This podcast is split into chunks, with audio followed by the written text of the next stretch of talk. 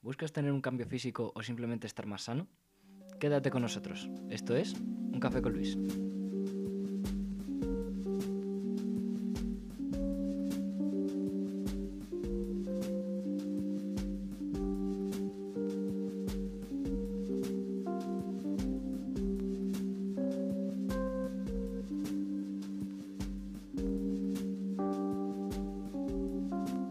El episodio de hoy va a tratar sobre cómo poder alimentarnos mejor y cómo poder hacer ejercicio para estar más sanos. ¿Por qué he querido meter esto en un podcast de desarrollo personal? Porque pienso que tener unas nociones básicas de salud, de nutrición y de deporte puede ayudarnos muchísimo a la hora de desarrollarnos como personas. ¿no?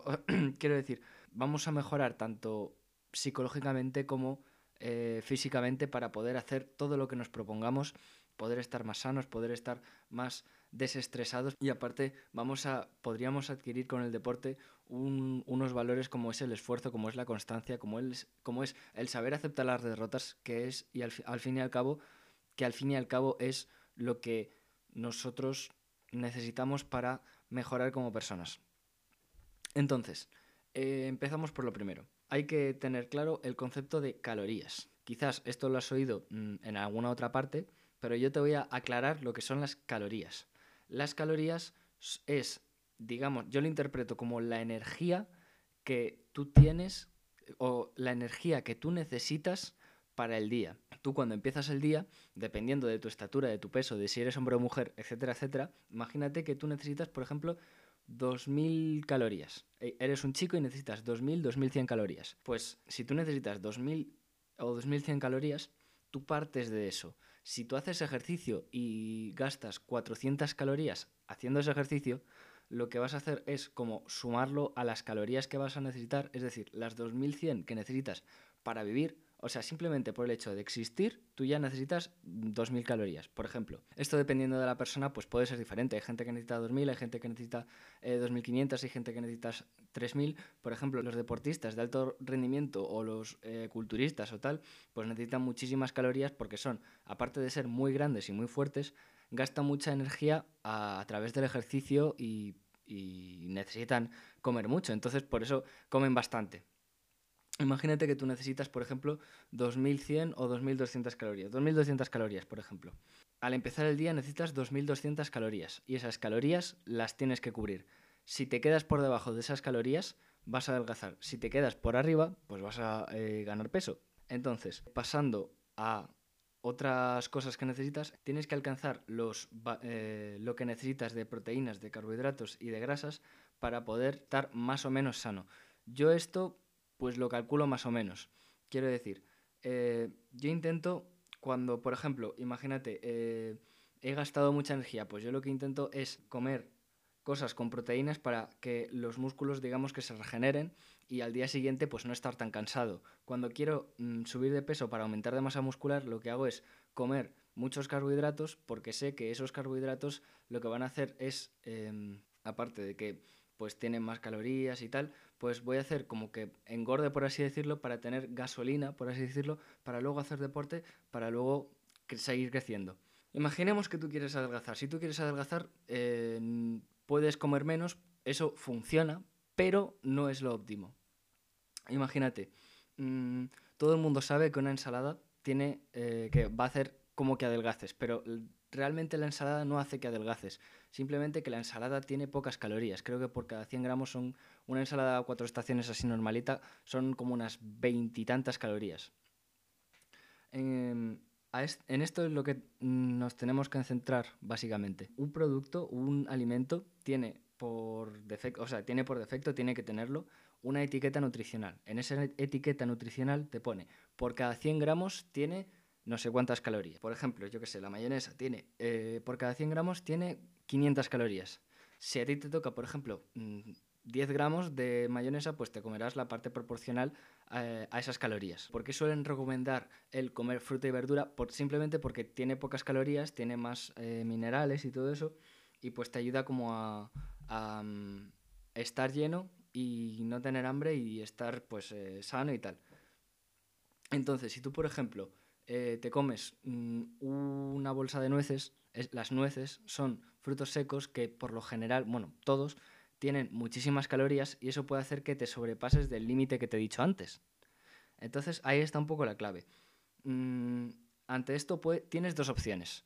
Una, contar calorías, que, mm, a ver, puedes empezar a contarlas, pues yo qué sé, cinco días y a partir de ahí, pues dejarlo. Porque yo personalmente no suelo contar calorías todos los días. Esto, si quieres ser culturista o si quieres llevar una dieta muy estricta, pues puedes hacerlo. Pero el hecho de contar calorías, al menos a título personal, es mm, un coñazo, básicamente. Eh, entonces, lo que puedes hacer es, por ejemplo, contar cinco días seguidos calorías y cuando dejes de contarlas ya más o menos te sabrás las cantidades que comes, los alimentos que comes, qué calorías tendrán. Esto va a ser un poco más con la práctica. Pasando al apartado de deportes puedes hacer ejercicio mm, de dos formas. O sea, hay como dos eh, subgrupos que yo creo que hay que tener en cuenta. Primero, ejercicio de fuerza, ejercicio para eh, ser más fuerte, para aumentar tus músculos, etc. Y ejercicio cardiovascular. El ejercicio cardiovascular pueden ser o correr en la cinta en un gimnasio o, hacer senderismo o jugar al fútbol o jugar al baloncesto, etcétera, etcétera. Deportes que hagan que te canses, básicamente.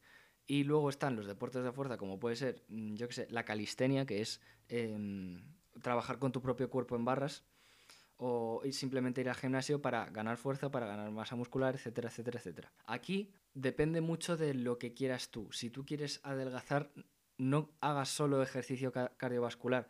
Puedes hacerlo, te va a ayudar a adelgazar, obviamente, pero yo creo que complementando las dos, personalmente pienso que complementando las dos puede ser la mejor forma de mm, tener un mayor progreso, porque al final el ejercicio cardiovascular, por ejemplo, yo al principio, cuando empecé en el gimnasio, lo único que hacía era correr, era básicamente ir a la cinta y correr. En cierto modo me ayudaba, pero al final me cansaba, me aburría y pues lo dejaba y luego volvía a subir de peso y luego pues lo intentaba otra vez y volvía a bajar.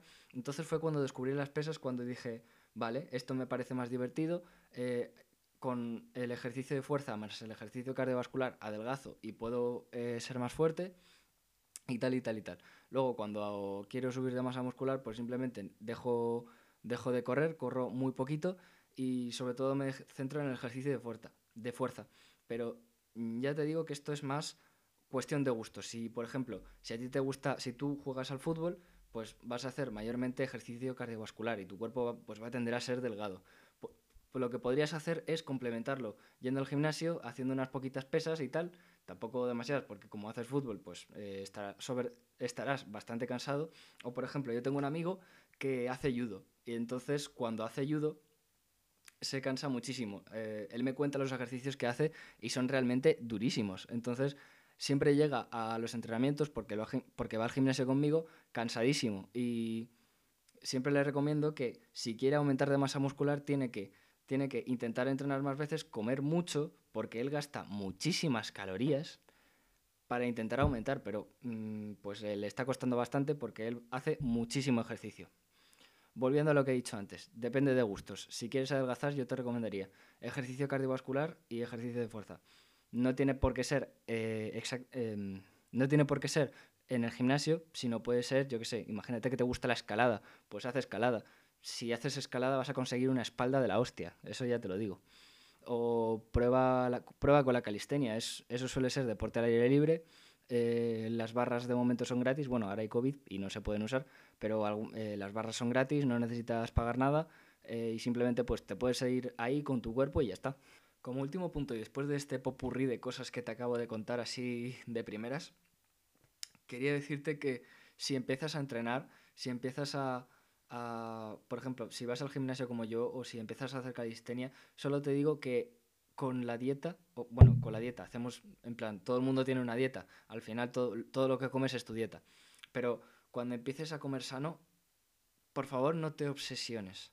A menos que quieras ser culturista profesional, al final no te merece la pena eh, llevar dietas tan restrictivas y tan duras, tanto para el cuerpo como para la mente. Simplemente mm, ten paciencia. Eh, al final, todo el mundo va a conseguir eh, todo el mundo es capaz de conseguir todo lo que quiere a base de esfuerzo y constancia. Y si tú dejas pasar el tiempo, si comes bien, si entrenas y si sobre todo aprendes de toda la información que hay en Internet, experimentas, puede ser una actividad que realmente te puede gustar muchísimo y convertirse en tu gran hobby y como he dicho antes puede hacer que mejores en otros ámbitos eh, de la vida como es aprender lo que es el valor del esfuerzo, saber aceptar las derrotas, el, el hecho de no rendirte, de tener constancia. Entonces al final yo creo que tanto la dieta como el ejercicio es importante para estar sano, tanto físicamente como mentalmente, pero también puede hacerte aprender muchísimo y quizás sea un poco pesado. Voy a tratar de expresar esto en el podcast el mayor número de veces posible para que a la gente se le quede en la cabeza. Sin nada más que añadir, espero que te haya gustado, espero que te haya ayudado estos, estos pequeños tips de cómo empezar a estar sano y, y a empezar con este mm, hobby, lo que yo considero que es un hobby, tanto mm, ir al gimnasio como hacer fútbol, como hacer baloncesto, como hacer deporte, como hacer deporte y comer bien, considero que es una, un hobby y un estilo de vida. Eh, lo he dicho, muchas gracias por haber llegado hasta aquí. Espero que te haya gustado y que te haya servido. Si quieres saber más sobre estos temas de desarrollo personal, sobre cómo mejorar en tu vida, puedes seguirme a través de la plataforma desde la que me estés escuchando. Muchas gracias y nos vemos.